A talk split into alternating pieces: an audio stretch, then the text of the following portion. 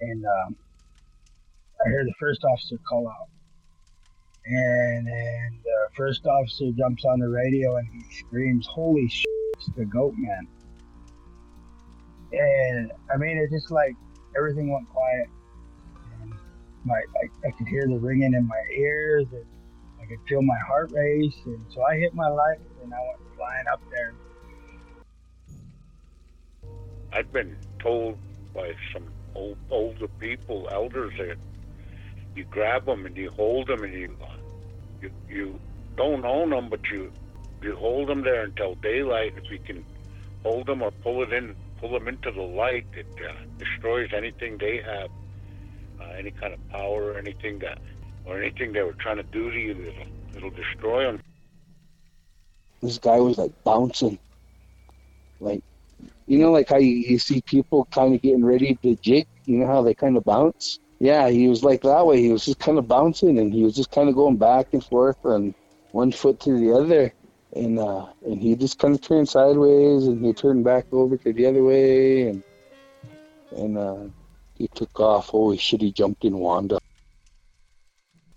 This is Lodge Tales. I'm your host, Rod Williamson, and thanks again for joining us on another episode. If you are Native American and you'd like to come on the show to share your strange and paranormal experiences, please consider emailing us at lodgetales at gmail.com.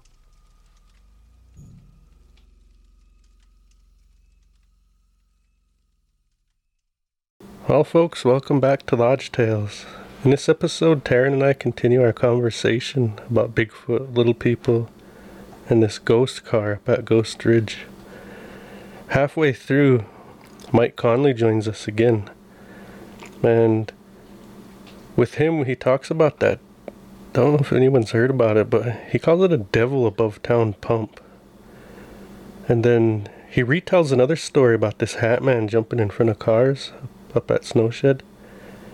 Then there's another one he tells about this devil that chases a man on those railroad tracks, or, or a hat man, or whatever you want to call him. Then we talk about that jail. There's a spirit down there that talks to inmates. Yeah, so this is a good episode. Thanks, you guys, for, you know, listening to us and sharing the podcast wherever you can and well, just showing interest. You know, it's it's fun to do this and I'm glad to to get it out there for everybody to enjoy. Get creeped out by whatever. But um you know that you listeners really will make this worthwhile and uh, patrons as well. You guys help us a ton. So thanks everybody for for supporting us here once again and uh, let's get into it. But there's a place down there i won't go anymore because of that. And that's uh Long story short, I felt like I was lured there because there was broke branches that pointed the direction to it.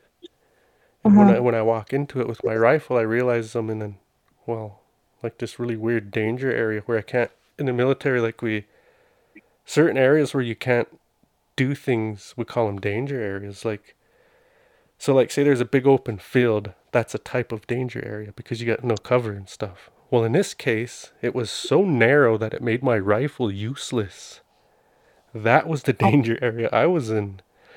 And I I think about it later and I think that spot I was at, I think it was hunting deer that day.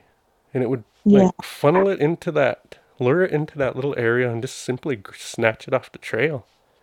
That's what I think. But uh I I was kind of curious because I didn't like what I saw I, those branches were broke from like 12 feet up. There was no wind. They were thick branches that would have taken like two or three guys hanging on them to break them. They were snapped clean off, just and placed. That's why I followed them. It's like it was a lure when I think back. But I was just curious, like, what's doing this? I didn't think anything about it. As I, I didn't like what I seen, like I said, so I skirted that area. I was basically trying to clear it to make sure there wasn't a threat there after that. Yeah. And so I skirted all the way around down by Jim Revis's and back up that side. And as I did, I came back around to where I was at, and that's the only way I seen that trail. Whatever it is makes trails in circles wherever it's gonna bed down or whatever. Because Mhm. you'll only see that trail for a split second if you're approaching from the, the the only angle you can see it from. Other than that, you're gonna walk right by it and you'll never see a trail there because it's a circle. It blends in with everything else. You'll never see it. You know, like how trails are long and straight. You just see them Yeah. easy. These ones are round. You don't see them because they're always in tall grass. Uh, in this case, it was red willow, whole bunch of it like buckbrush, and it was there's a big hollowed out area where it led to. I didn't want to go there. I I just couldn't do it. I was too afraid. there was no sound. Like that's what really really creeped me out. There was no sound when I got down to that. That's what made me think I ran into like a danger area. Like I thought I was walking into an ambush is what I thought. I was I got really scared and I start backing out. I put my rifle up. It was on fire. My finger was on the trigger. Everywhere I looked is where my front sight post was. You know, all the training just took over. I was so scared. I panicked a little bit, but I didn't let myself run. And that's what I said once I got back at that and I was like, okay, now I can use my rifle. that's when I start trying to clear it. But that yeah, that thing's down there, whatever it is, and then my dad seen it down at the bridge. We walked down there. we walked down there, the same bridge you're talking about, you know, earlier. As we get down, or I'm fishing that day above on those cliffs on the Potts' side, right down below theirs. Yeah. I'm I'm fishing right there off those cliffs. He goes down in that brush line and crosses with Carol, and they start soaking their feet. and they sit down and they get to looking around. Oh Mhm. cripes! They they caught it. Oh my It was standing against the the rocks. It like was holding it up, being just still. Wouldn't move. man, I, I man, I think that that side is very like, you know, spooky when you're by yourself. yeah. Because that one time I like got a flat tire. I was like drinking with a couple couple friends. Yeah. And um I got a flat tire like right in between that coulee that like goes up right by like Kitson's. Mm-hmm. And I um I got a flat tire right there and I was like, hold on, I'll I'll walk down to my um my auntie friends. I don't know why I was thinking I was gonna walk down to my auntie friends. Like she's like a half a mile away. I Yeah. like, but I was like, ah, I'll find us some help. And I just start walking. But I was like walking through those fields and like I like at one point I just had to rip off like I had like these little sandals on. Hmm. I ripped those off because they were like hurting my feet so bad. And then I like went into the ditch bank. I had to swim across that, you know, swim across that little current. Yeah. And I got across there, and then I was like, okay. I was like, well, I'm gonna hide my shoes and my wallet and my my keys right here. So I did, and I dug like a little hole, and I hid everything right there. And then I just went straight. I was like, I'm gonna go to my auntie Jolene's house, and I was like, I'm in my, you know, I'm in my territory, out of two med, so I can, I can go out here.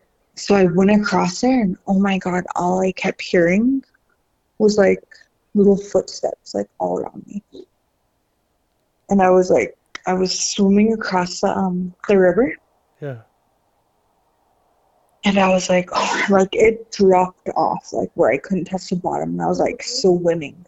Hmm. I was like swimming and I was like, Oh my god, I was like, Oh my god. And I was like, Please, please help me like, you know, like praying to you know, whatever. And I I just crawled across that bank and I was just breathing all hard. And the next you know it felt like little like hands kind of like drug me up. But I kind of thought that it was just me like dragging myself up. Hmm. and then I could like I could see a little tiny trail to Auntie Jolene's house but it wasn't like big enough for like you know like a human trail or like a cow trail Mhm. it was like a little tiny trail through like through those trees. And I was like, okay, well I'll just follow this because I had I was bare bare feet, like you know my feet were already cut up, Hmm. and I just walked through there and oh my god, I don't know. I kind of think that like you know little people help me. I guess. Yeah. through there. That's what I was thinking Because- too. Yeah.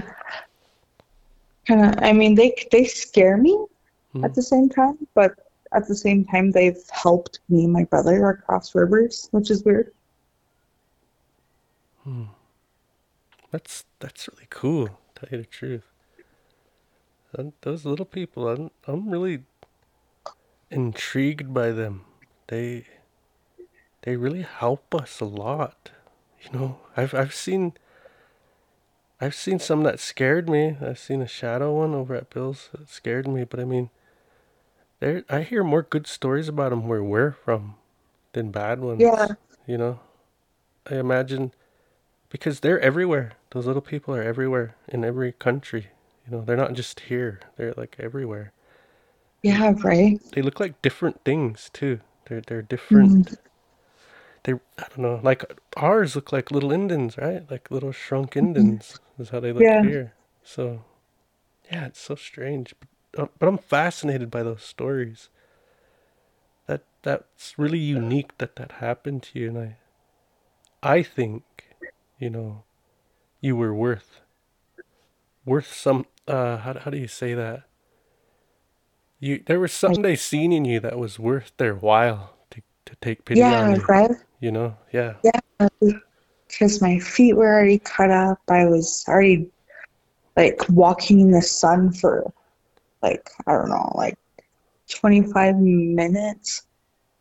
yeah that's no I mean, joke it was like the middle of summer. hmm Like I, those people that were with me, they just left me. They didn't like, they didn't send anybody like, oh, she's walking on the ditch bank road. She's right there. Like they could literally see me. Like I could see them, and I could see them getting picked up by people, and they just went straight to town. And I was, I was just watching them. I was like, oh, it's too far for me to walk to the road and try and hitchhike and sit there and wait for another car to go by. So I might as well just walk to either my auntie's house or just walk straight home. and when I tried, holy shit, it was hard. holy shit, it was. that's a long trek through there where you went that that It route is, you're yeah. describing yeah Yeah, it, I didn't think it was gonna be that long. I was like, oh my god. I was like, it's literally right there. And then as I went in there, holy shit, it was like a whole other world.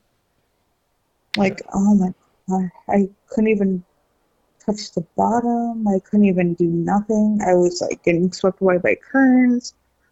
And then my feet were all bloody, like cut up. And I was standing on top of like Jolene's porch. And she was like, Terryn, where's your shoes? And where did you come from? Hmm. And I said, from the river. And she was like, you walked across there? And she like got so mad at me. that sounds like auntie jolene I know. Oh my gosh, yeah, I really got bitched off. yeah those are like Mm. yeah jeez Like I, I know for sure I will never cross that again. There's so many spirits out there in that area. There's um geez, all those old ones that lived out there, they all had medicine, you know. Like every house up that creek had medicine. You know, a long time ago, if if you do enough research, you'll run into it. Where there was a guy named Chief Yeah. Chief Crow that uh, gave all his son-in-laws medicine, like, and they were called like the all sacred people or the all holy people because they all had medicine up and down that creek. Uncle Marvin tells stories about that too. hmm Like Grandma Cecile and Charlie Horn, they had bundles, you know. Um, everybody up that creek, everybody up and down that creek. So there are a lot of spirits out there. Oh yeah, for sure. I mean, I know it's pretty holy, like for sure. Like especially when I ran across her when um when I had to run through those trees and I heard all those like things whispering at me. I learned from there. I was like, we should Tell that story. Oh really? Okay. Yeah, tell that So- one if you want. Yeah, yeah, I will. Because I remember telling you it before, like you know, when you called me hmm like last month. Yeah.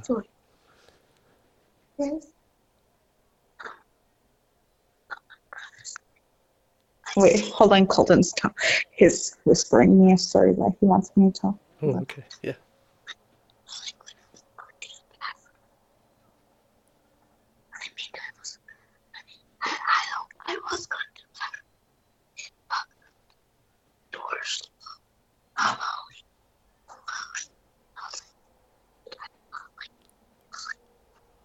You want to say it out loud? Do you just want to say it on here? No? Okay. Do you want me to tell it? Okay. Can I, um, well, I'm going to tell Colton's story for him. Okay. So he said about this one time he was, how old do you think he was? Like a year ago? I was six. Yeah, he said that he was six. Um, he said that he was. Were you home alone? Were you home alone, or Mm-mm. no? Who was there? I've been telling Melissa. Were they all in the living room, or where were they? Mm. Forgot. Okay.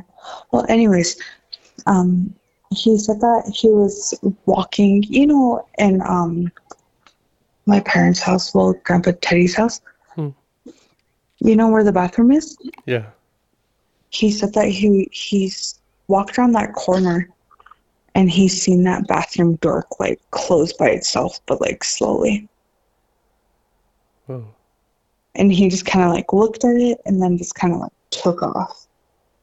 But he said that's his ghost story. That's where um when I was telling you about that bundle, that man in that Yeah. bundle, that's where he Yeah. came from. He came from that bathroom.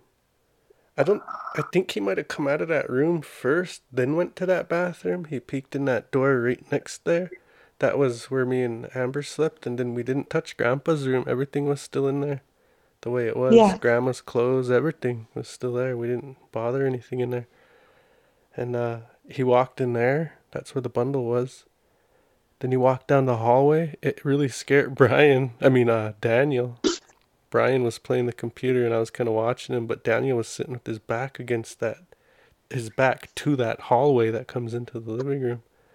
Yeah. And our dog just started barking at them and Daniel jumped across that way. But yeah, that door has moved before. I've heard stories about that door before. I mean, That bathroom door? yeah, because when Amber got up, she came out and said that. She said, Did you come down this hallway and come out the bathroom and come check on me? Something like that. And you know, that's the that door moved. It it did its thing and she yeah, I've you know heard something similar to that before. Ooh, that's scary. Because honestly, you know what? Like me and my parents, we have never like touched anything in that bathroom. Honestly, there's still like those Winnie the Pooh, like you know, those Winnie the Pooh little Yeah. pictures below the sink, or like above the sink, below the below the mirror. They're still there. Like we, have, even that long um mirror behind the door, Yeah. that's still there. Is it still there? Yeah, yeah. That whole that whole bathroom has not been touched. It's got that Like we clean it, you know what I mean? Yeah. Like we clean it out and everything. Like the only thing that we add was just like a little um cabinet above the toilet. But Oh. that's about it. Like we didn't take anything out. We didn't paint everything. Like we painted the whole house, but the one room we did not paint was that bathroom. And, and I'm just now realizing this. Holy shit. weird. No, Yeah, that is weird. Yeah, there's. I wouldn't. Me personally, growing up there at that house, um, Yeah.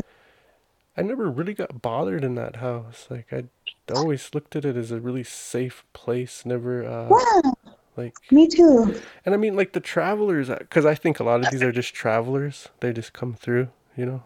They're not like a lot of things that stick around that I I've noticed, anyways. So, I think it's that valley, not necessarily the house, right? I think it's that valley, whole Two Medicine, that whole valley right Oh, there. You know, God. And what just I mean, all that land there on the res, there's so many things that go on there. I mean, just a crick over, you got Ghost Ridge, you know, where all of those people are buried, you know. Did I ever tell you about that time when um me and my one friend, well, two of my friends, we all got chased by like a ghost car? No, you never told me that. So um, this one time, uh, my friend was driving. My other friend was sitting in the passenger seat, and I was sitting in the back seat. Mhm. And she had like a big ol' like Escalade, like you know, like a big ol' like pretty much a big ol' like van. Yeah. If I was like it was huge, and uh, he was. We just went like went right past Ghost Ridge, and he said, "Terryn, who's that? Um, can you look back and see like how how close is that vehicle?" And so I looked back and I seen that car like getting closer, and then it'd go back, and then it'd get closer, and then it'd fall back, and then it'd get closer. Like it just kept doing that like over and over. Mhm. And I was like, heck, I was like, I can't really, I can't like differentiate like how far away they are. And he was like, well, shit, their brights are on. So uh, I was like, well, just speed up, I guess. So he kept going like, you know, further towards like Heart Butte. Mhm. And um, when he did, he um, he got like faster and faster, and that car just kept coming up. Like the headlights were right, right on us. And I was like, oh my god. And he like kept trying to like lose them. And then all of a sudden, as soon as we got around one turn, it just like the lights just kind of went dark and we didn't see them again. And so we pulled over at like a um, pull out and we went back just to see like who's that, who's following us or whatever. And there was nobody there. Like I swear to God, there was nobody even following. There was no cars out there that were coming all the way out from Browning down, um, you know, like past Old Agency, down that Heart Butte clear cross road. There was no cars, and then all of a sudden, those lights just like popped up. Jeez. About where on that road do you figure? Well, that's where he said. He said it was by Ghost Ridge. I wasn't sure though because it was dark out. Oh yeah, if you don't know that road very well, you would have a hard time kind of. Yeah. It's basically And- all to your left, all those hills to your left, right after Four Horn turn Yeah. off. Yeah, Yeah. it's all those hills. Yeah, that's how it was. And I was just like, oh my God. Like, I was in the back by myself. And like, they were up front. And I remember that one girl was just screaming, like, ah! And I was like, why are you screaming? And I was like, stop screaming. You're scaring me. Because, like, back, I was like, sitting there, like, I'm not scared. I'm not scared. Wow. But that, that guy driving was like, after we got to Heart Butte, Mhm. and we um, went like we went to um, we drove to Great Falls the next day. But when we got to Valier, that's when he started telling us like scary stories, like oh, you know, this is where people usually get followed by ghost cars and everything. We're like, what the fuck? Yeah, Seven Mile Lane's just right out there too. Yeah, A lot of stuff happens there. I I drove out to Seven Mile Lane before with my my dad and my sister and my uncle. hmm but um I don't know if it was because we were all drinking and we couldn't tell that anything was happening to us, or if Raquel was just driving so fast that we couldn't tell. But I don't think anything happened to us out there, which I'm glad because I did not want to look outside. I kept looking at my dad. I was like, I'm not going to look outside the windows. He's like, Yeah, me either. He's going to stare at each other. Yeah, nothing's happened to me out there either. We were even broke down too on that road, and it was turning Ew. evening, and me and my brother had to run to Dupuyer to get gas, and we had to leave the women in the car. Oh, oh my It's like god. Jeepers Creepers kind of feeling because that that grass, whatever, was really high. That wheat, whatever they have there. It was it was really creepy. oh, that's scary. But we didn't get bothered, and, and we when we're coming from you know down here to go back home and visit and stuff, we'll we'll go on that Yeah. road to save time, you know. Oh, really? Yeah, and nothing ever happened. We'd stop and take pictures at that that little corner where they seen that Batman. That's the only way they describe him. He's like sitting on that post. Uh, like imagine sitting like I don't know, not on your butt, but still on your feet, but crouched like that, sitting. Kind of like how Batman would sit like that, like um, Yeah. when he's like on top of the buildings. Yep, like that, kind of like a gargoyle or whatever. But yeah, yeah. but the thing had its wings around it, like like hugging itself with its wings. And it's a man, but looks like a bat. Yeah. Yeah, that's. Anyways, right at that corner where that is, I always tell my wife, like, hey, remember the Batman? Ooh, she'll say. and I'll go look over there. We'll just take pictures this way. We won't even look over that way. But yeah, Oh my god, that's scary. I've traveled it, oh, 20 times, 30 times, 40. I don't know. I lost count. I, quite a bit. And we've never, ever seen anything on that road, ever. Hmm. But we don't travel it at night ever either. Yeah. is the other thing. So, I mean, a couple times we have, but we don't make it a habit of it. I mean, you know, because it's at night, and if you're on that little road, what if you catch a sharp rock and you're just like way out there? I mean, that's how I think. I'm like, I'd rather be on this road. There's a better chance of whoever coming by and like lending a hand or or whatever. So for right, if- yeah, it's like basically for safety. I don't go on that road too much at night, but I will. I just just haven't very much. I try not to. Ew, oh my god, that's scary. There's That's like um because like you know when I come back from Butte to Browning, Mhm. you know I always drive past it where I'm like I'd always look over and I'm like ew seven mile lane, like like I'm like ew and I just like keep driving but I'm like I can never ever drive on that, but I always drive by myself like all the time anyways. I mean well now that I have Colton, Mhm. he uh, usually rides with me, but back then I would always drive by myself. And I would just mm, avoid everything and everyone. yeah, that place is. huh.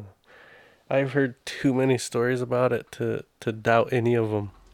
You know, there's Right. there's just too many about that place. Okay, now we're just jumping right into the conversation with Mike Connelly. Here we go. All right, we're gonna call Mike Connelly and do this again.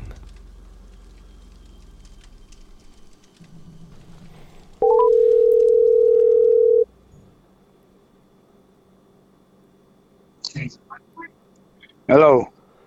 Yeah, it's on again, huh? Here we go again. Shit, so what were you talking about in that? You emailed me or uh, texted me and said there's a, a devil above town pump?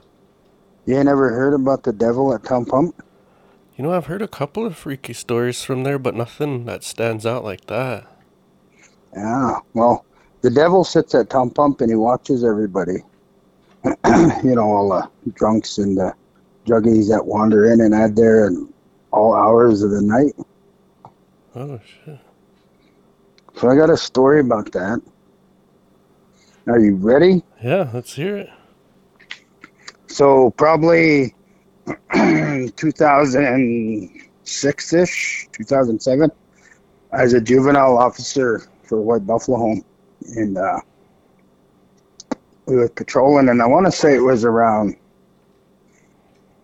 right around uh, Halloween, Octoberish, anyways. hmm And um, I had one of the detention officers riding with me, and he uh, he had a devil mask, um, and he he brought it with us. And one of our friends was uh, working security at um, at Town Pump, and so one night we was out patrolling. We had the night shift, and we was we was cruising and just doing our thing. And uh, all law enforcement always met at town pump at right about 1.45, 2 o'clock, just before uh, bar time.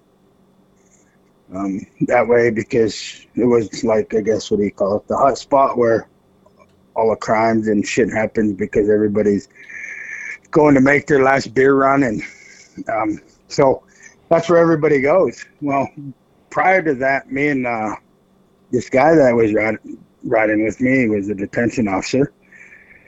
Um, we, we was messing with a friend that was doing security, and so he put that devil mask on and he went around the south side of town pump when they had a window on that side. And I parked towards the back, and he jumped out and put his mask on, and he went running up to that window and he went banging on it and looked in there, and um, the guy he was scaring jumped and yelled, and we, we got a kick out of it, and I pulled up and he jumped in a car and well, jumped in our patrol car and we headed out.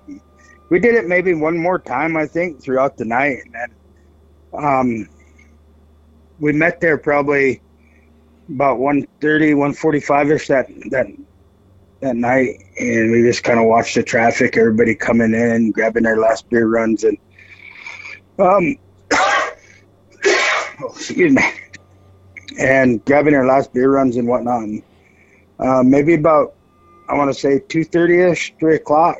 Uh, we got a call for a MVA south on eighty nine, and so everybody went flying out there, and sounded like a pretty bad wreck, and we there was a fatality, Hmm. and so uh, the sergeant, um, the BIA sergeant at the time, he asked me if I'd run back to town pump. Him and the highway patrolman asked if I'd run back to town pump and secure the video of him to see if he was at town pump because before he died, I guess he was saying he had somebody in with him and um, he was asking where the guy went that was with him and and things like that and he ended up getting going to the hospital and then passing away. Hmm. Um, so I went back to town pump, me and my ride along, and we went in and we talked to the security guy. We was like, "Hey, uh, we need this video from uh, this time to this time," and he said, "All right." He said, "I'll get it." And we asked for the front entrance, inside, and then all the pumps. And we uh, give him a description of the car. So maybe about four that morning, we we worked till six in the morning, and maybe about four my phone rings and he's like, "Hey, can you come up here to town pump?" And I was like, "Yeah."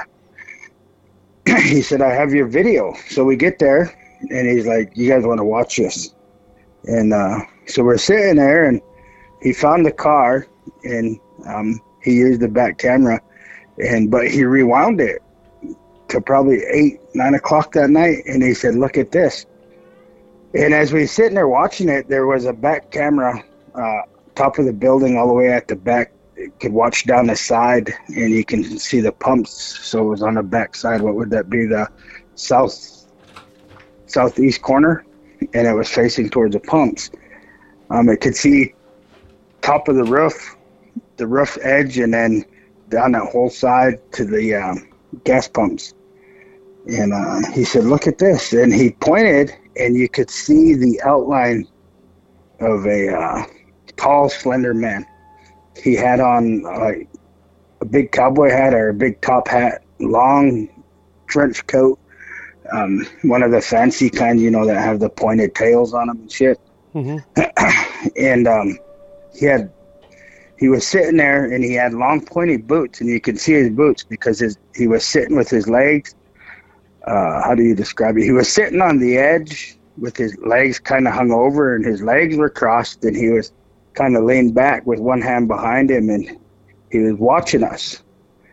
And uh, you can see him. He was looking he was leaning over he watched uh, my rider head up to that window and uh, when he jumped up and scared him and the guy the guy scared this uh, this man kind of fell backwards like he was laughing.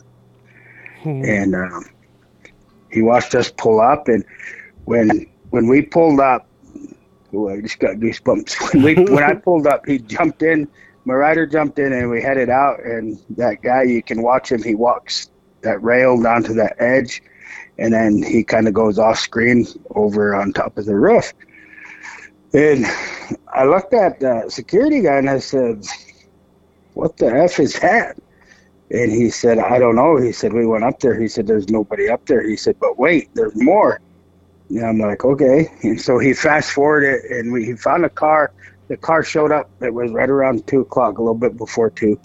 Uh, you can see the guy. He got out, and uh, he didn't have tinted windows. He was in by himself. He got out of the car at uh, that far south pump, so you can see him perfectly. He, you watch him stagger into the to town pump, and you, we he switches videos to um, on another monitor to inside. Well, the whole time that that car pulls in, that man from earlier, he was walking that rail, just kind of watching uh, the crowd as everybody come in, and you could tell he was really interested because he he would just look and he'd just stare at a car and he'd follow it.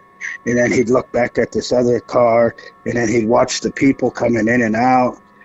And so um, we got to watching it and then you see the the the guy in the car he comes out and he has a uh, I don't know he has some beer maybe a cold pack 24 pack something like that and he's carrying it and he puts it in his car. He puts his gas in as he's standing out there pumping. He jumps in his car to leave. And just as he gets in his car, you can see that man on the top. He was watching him. He got really curious when this guy come walking out, really interested in him. And um, when a guy started pumping his gas and got got in his car to go, the man from the top, it's like he floated down and he turned into uh, like the uh, I don't know how to explain it. The screen, whatever it was, he went into a white kind of light thing, and you can see that back door open and close, and then you watch that guy pull out and head south on 89, and probably um, I want to say 15, 20 minutes later, that's when we got the call for that wreck, and so. Um, a lot of people said that it was the uh, there was a few clear pictures of it, and when he was sitting there, you could see his pointed boots. And a lot of people say it was the devil. I probably have a, I probably have another story. Anyways, that guy passed away. We searched around. There was no signs of anybody else with him, but we could clearly see the back door open, but nobody get in with the car with him. So did you guys know about anything like that before he was messing around with that mask? No, we had we had no idea that anything was going on up there, or didn't notice anything. I mean, how often do you look up at the roof? I know. You know, I never do. so I'm gonna know. well, Browning Town Pump for you. Is, is that did they? I wonder whatever happened to that video. So we had it. well, FBI, um, FBI Highway Patrol, and uh, BIA Police had copies, and then we had a copy, and we were showing everybody we could. And um, once I quit working at the White Buffalo home, I have no idea where that video went. It was on a CD, so those are pretty obsolete. But we had it for quite a while, and we'd show everybody we could. Everybody would come up and ask to see the devil video, and uh, we'd show them. So when he come off of that roof, he said he floated down. Did he?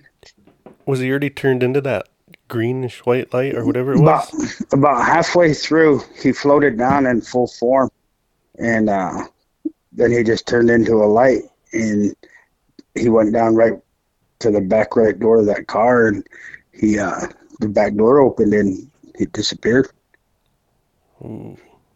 What did he look like? Did he have? Uh, I mean, was his clothes dark? Was he a shadow? Was he full form? I mean, how did he look? He had he had a um, he was more of a shadow full form kind of thing. Mhm. You couldn't make it out with uh, with the cameras and whatnot, but you could make his shape out.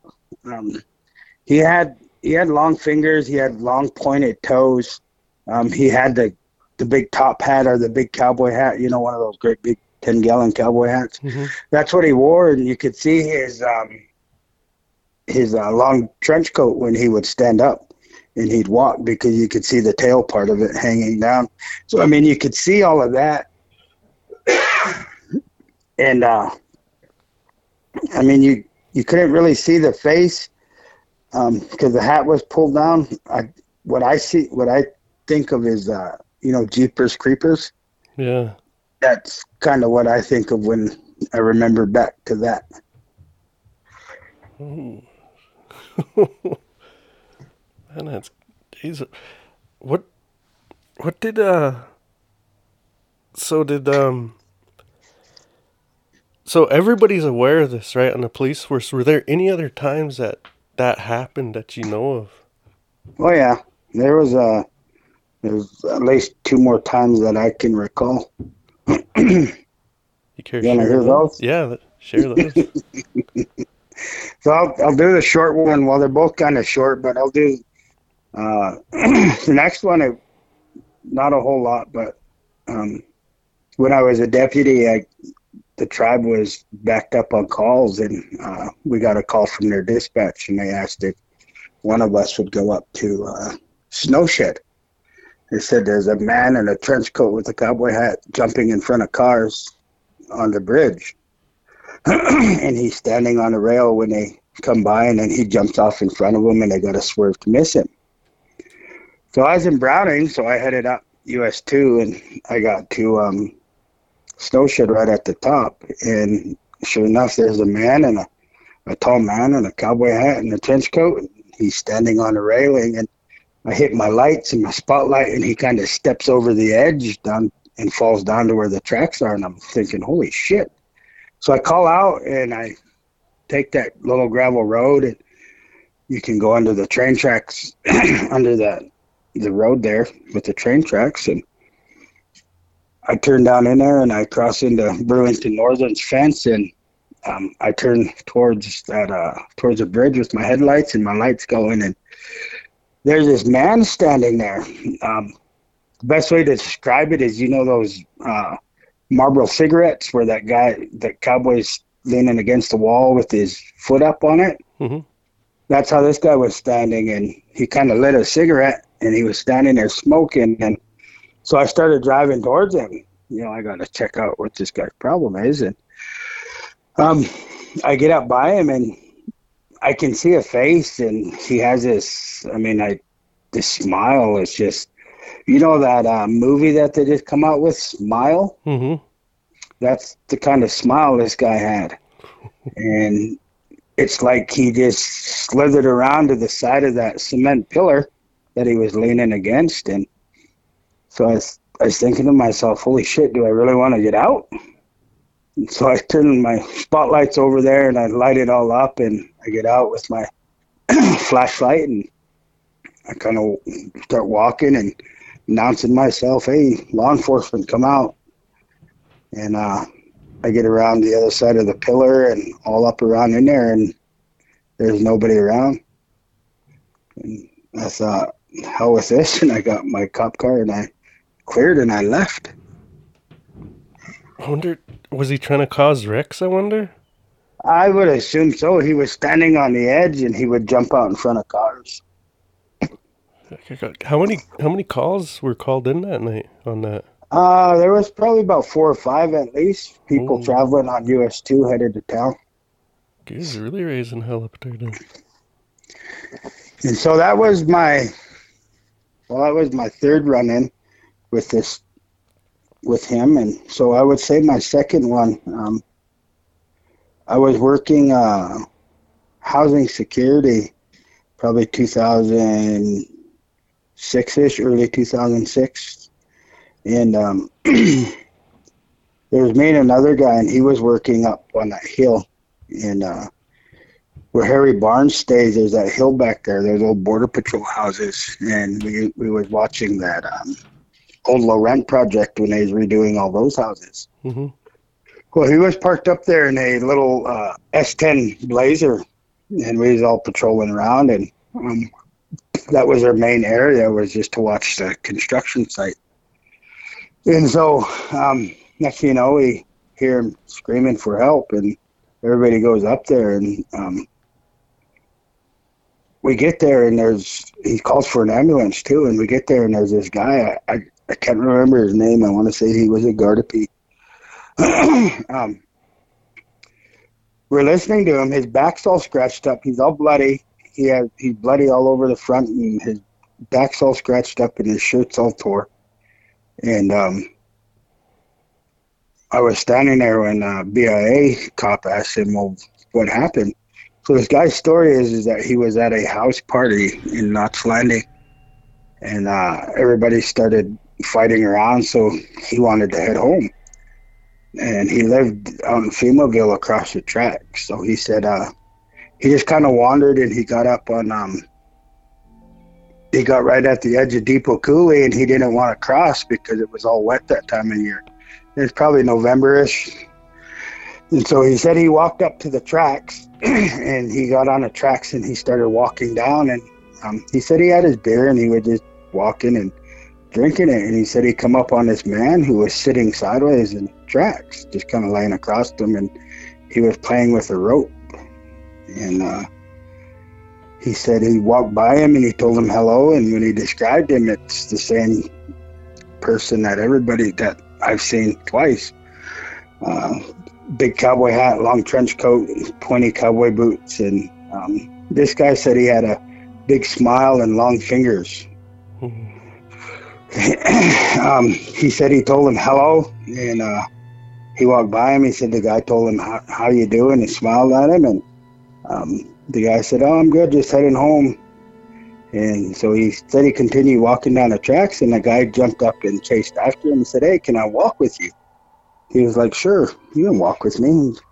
So they're walking, and the guy, the the man that he's seeing never walks beside him or in front of him. He just stays behind him and he starts kicking the back of his shoe. You know, like when we were kids and Yeah. somebody running in front of you, you kick their foot. And, and um, the guy said that was getting really annoying and he asked him to stop.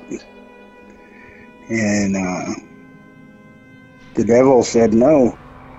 And uh, the guy said, Well, leave me alone. And he was like, No. And uh, the guy said, Well, why not? And he said, Because I want to tie you up and cut you and he had that rope and that guy said they started wrestling. Uh, he said he jumped he lunged at him and they started wrestling. He dropped his beer and he said he got disoriented. When he hit his head and he jumped up and he just took off running because he could feel something uh, warm on him and it sharp pains. And so he just wanted to get the hell out of there. So he jumped up took off running. Well he started running back towards us2 the opposite way from his home. And uh, he said that guy was chasing him and he was laughing and he would say stop come here. And about that time he would feel sharp pains on his back and stuff running down his back and he said he didn't want to stop. So he sprinted from those tracks all the way up to us2 and then he was running down us2 and that guy was still chasing him. It was probably about 2 in the morning 1 1.30 2 in the morning. He said he run down and he um, could see one of the housing security guys sitting there in his car, his uh, dome light was on, and he could see him out in that field. So he went running over there, and that's when he went banging on that car. He got blood all over the side of it. Um, the housing security guy said when he got out, he was the only one there. He didn't see anybody, but he had a bunch of long scratches uh, on his back, and the back of his shirt was tore up. And that was the second time that I've ever heard of the devil I guess I've seen him twice and heard of him once. I wonder how many other stories are like that out there. It's probably quite. I'm sure few. there's probably a lot.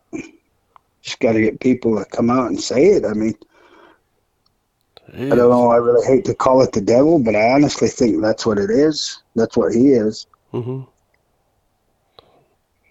How about that jail? That jail cell is that that jailhouse down there? Have you heard any scary stories about that place? Oh man, I used to run that jail for a while. Hmm. so let's see, what's a good one? All right. So we used to have. Um, I'll give you this last one, then I gotta get going. okay. Um, so we used to have this uh, when BIA come in. I started working as a supervisor there for corrections. Uh, they had a um, restraint chair. That's what the federal government used, And it was just for rowdy inmates, people who come in, try to fight, and it was just basically you just strapped them down in a chair and they sat there and screamed all they wanted.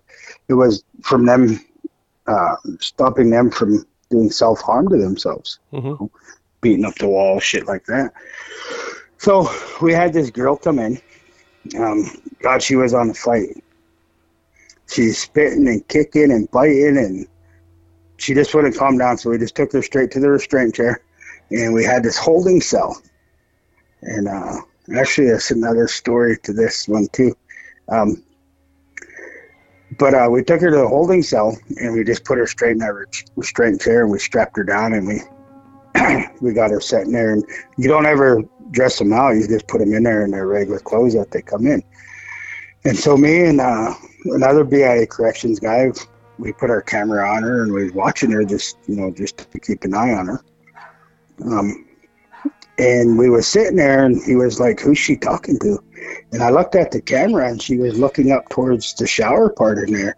And she was nodding her head, yeah, and she was mumbling words. And I said, I don't know, let's go look. So we thought maybe one of the trustees was by the door talking to her. So we go down around past the lunchroom and approach that holding cell and we could hear her mumbling something. Then when we got close, she got quiet. She just stopped talking. And I opened that door up and it's like, who you talking to? And she's like, none of your effing business. And they're cussing us again. I was like, all right. So I closed it, locked it up. We went back to our office and we were sitting there and is, um, we started watching her again. Next you know, she was looking up at the shower and she was talking and uh, she's having a full blown conversation. You couldn't hear him on those cameras, but you could see him moving, her lips moving, and she's talking. And so went and snuck down there again, and sure enough, she quiet, quit talking, cussed us out. And so we let her talk to whoever she was talking to for a little bit. Um, maybe about an hour goes by, and I go down there and I say, "Hey," I said, "Are you calm?" She's like, "Yeah, I'm calm." I said, "Do you want to get dressed out and get a blanket and a mat and go to sleep. She she said, "Yeah, please." So we took her in a booking room. We closed the door. We let her get dressed in there, and she come out and uh, we escorted her back to that holding cell because our drunk tank was full, and the women's side didn't have a drunk tank, and we didn't want to put her in with anybody. So she grabbed a mat and a blanket, and she um, heads into the cell and lays her mat down and she's like she gets down she lays down and um, we go back to our uh, we close up the door and we go back to our office and we're sitting there we start watching and she's laying there and she covers her head and uh, she lays lays like that probably i don't know about 20 30 minutes and then all of a sudden she just sits up and looks at the shower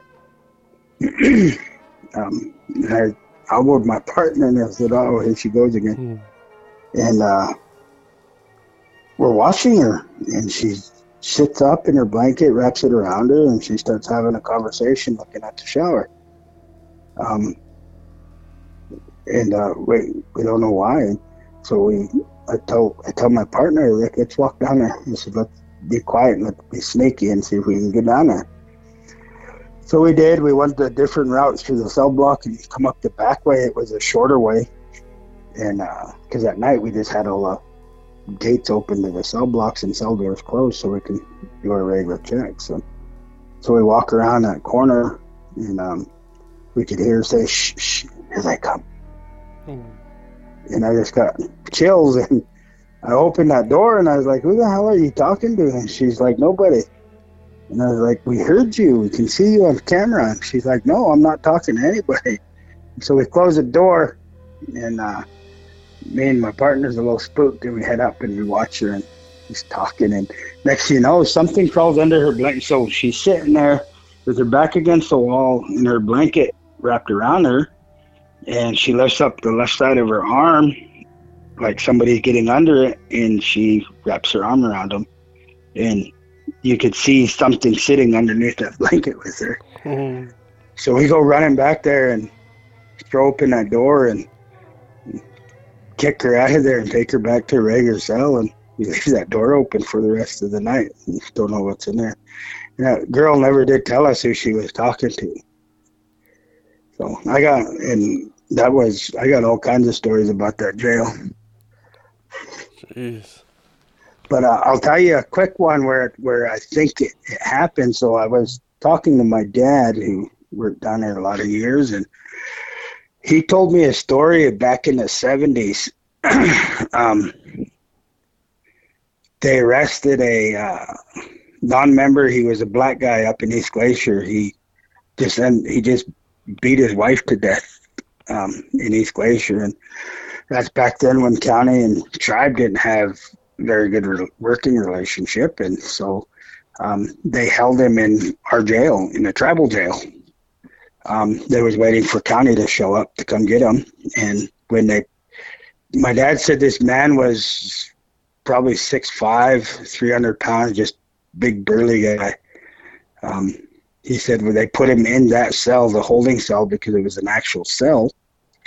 Um, the guy ended up hanging himself in the shower Jeez. and before county ever got to him. So that lays the foundation for the story. So when I in 90, 97, 98, when I was working as a corrections officer before I went to the military, um, one night I was working and that was before it was a holding cell. Uh, there was one bed in there and that's where our trustees stayed. And because we could turn out the light for that one and um, our day trustee could sleep and be peaceful and but they had to keep the door cracked. So one night I was working and I was doing my rounds, and when uh, you do your rounds, you gotta shine your flashlight in there and just to make sure that they're still in there and they haven't escaped. And so I walk, I do my female side, I do the male side, and then I go around and I'm gonna check on my trustees. My my night trustees are up in the laundry room and they're folding they're folding towels and clothes and whatnot. And so I walk down past the TV room. Uh, a couple trustees in there are watching TV, and um, I get up to this trustee cell, the holding cell, and the door's cracked, and I pull it open a little bit. I flash my light in there. I shine it on the trustee's face just to make sure, and uh, something at the corner of my eye moved, and I looked up and I shined, and there was a man standing in that in that shower, a big black man. And I jumped back and I shined my light and it was gone. And uh, so I just got chills again. Mm. and uh, so I, uh, you know, I, I couldn't just leave. And so I shined that light in there. But when I shined it at the shower, you couldn't see it. So I put it down at the floor so it still kind of lit up the room. And I kind of poked my head in there. And when I would stick my head in, his head would come out of the shower at the same time, like I was looking in a mirror, you know. hmm And so I'd put my head in, I'd look closer, and I would pull my head back. And I was thinking, holy shit. And I'd done that like two or three times. And finally, a trustee woke up said, What the hell are you doing, Conway? I said, There's a man in your shower. He said, I know. He keeps me up most of the night by talking. I was like, oh shit. And I said, you know about it? He's like, yeah, he's always been in there. He said, now leave us alone. I'm trying to sleep. So I left him alone. Went back up to my office. So that's when I told my dad about that story, and he, that's when he reiterated about the black dude that they arrested and hung himself in that shower. I wonder, has anyone ever, you know, smudged that place out? And Um, I don't know about smudge, but I know at one point I had a they had a priest come over and bless it. Um, I don't know how well that ever does, but I don't think anybody's ever actually smudged it. You know what I mean? ooh, Probably wouldn't be a bad idea because I have a lot more stories of that place. Yeah. I mean, there's probably a lot of stuff just stuck there, you know, that can't can't Oh, I wouldn't doubt it. A lot of people, a lot of spirits. I mean, the sad reality is a lot of people died in that jail. Yeah, I know of a few that died there too. Jeez. And so, you know, their spirits and everything are probably just hanging out there, but I doubt that's anything the BIA would ever allow anybody to come in and do. Oh, so that you'd have to clear it through all them. What the Yeah, chief of police or something? Uh, no, the BIA, they, they don't Oh. have bureau police anymore. Oh, I see. Huh. Jeez. But yeah, that's all I got. Enough time for tonight. okay. But I I have a lot more stories of that jail. Uh, for next time, we'll have to sit up another time. All right. Sounds good, man. I got some good ones of that jail. yeah, let's do a whole thing on those. Yeah, I, I probably got maybe five, six stories or so. All right. Jeez, I A hope few things that come around. if you know anybody else that's might be willing to share, have them, you know, call me up, text me or something. Yeah, I will. Maybe I'll uh, talk to some of those old cops. Yeah. Those are those are the ones that you want to visit with because see everything. I talked to Robert Wildgun for a while there once when I was doing his floor. Man, he's got some. Oh, they're Yeah, scary. Oh, I I got I heard of some stories. I listened to Robert tell some of his stories living in that old Douglas house down Yeah. in uh, boarding school. Those are the ones he told me too. Yeah, things talking in his ear and hmm telling him to do shit and pushing him downstairs and Oh, heck, he yeah, told I got some. Huh? Oh, he told me when he got basically possessed down there. There was a party Yeah. going on. His kids had a party or something. Yeah, something like that. Yeah, and he there's one of those times, and then that like there was like some coffee that he just slammed. It was plum hot. Oh, Yeah. Yeah, he got some good ones, Robert. He had an experience down there. They ended up having to move out the house because of it. jeez. So, I got some stories about them boarding school houses too. Oh yeah, that's right. You guys used to live down there, no? yeah. Yeah. So- But for for another time, Rod. Okay. All righty, we'll talk to you later. All right. Thanks, Mike. See ya. Yep. Bye. Wow. Mikey Connelly. That guy never disappoints. Yeah. These guys got really good stories, this Mike and Terryn, so this next episode that we're coming out with is gonna be a patron episode and um it's actually gonna be a part three with Terryn Williamson. Yeah, she comes back and tells a lot more. And um stay tuned on Friday night, Saturday morning, we'll have that patron episode out. That one's a little delayed. There's a little more editing going on with that one, so it'll be a little bit late. So, anyways, until next time, see you.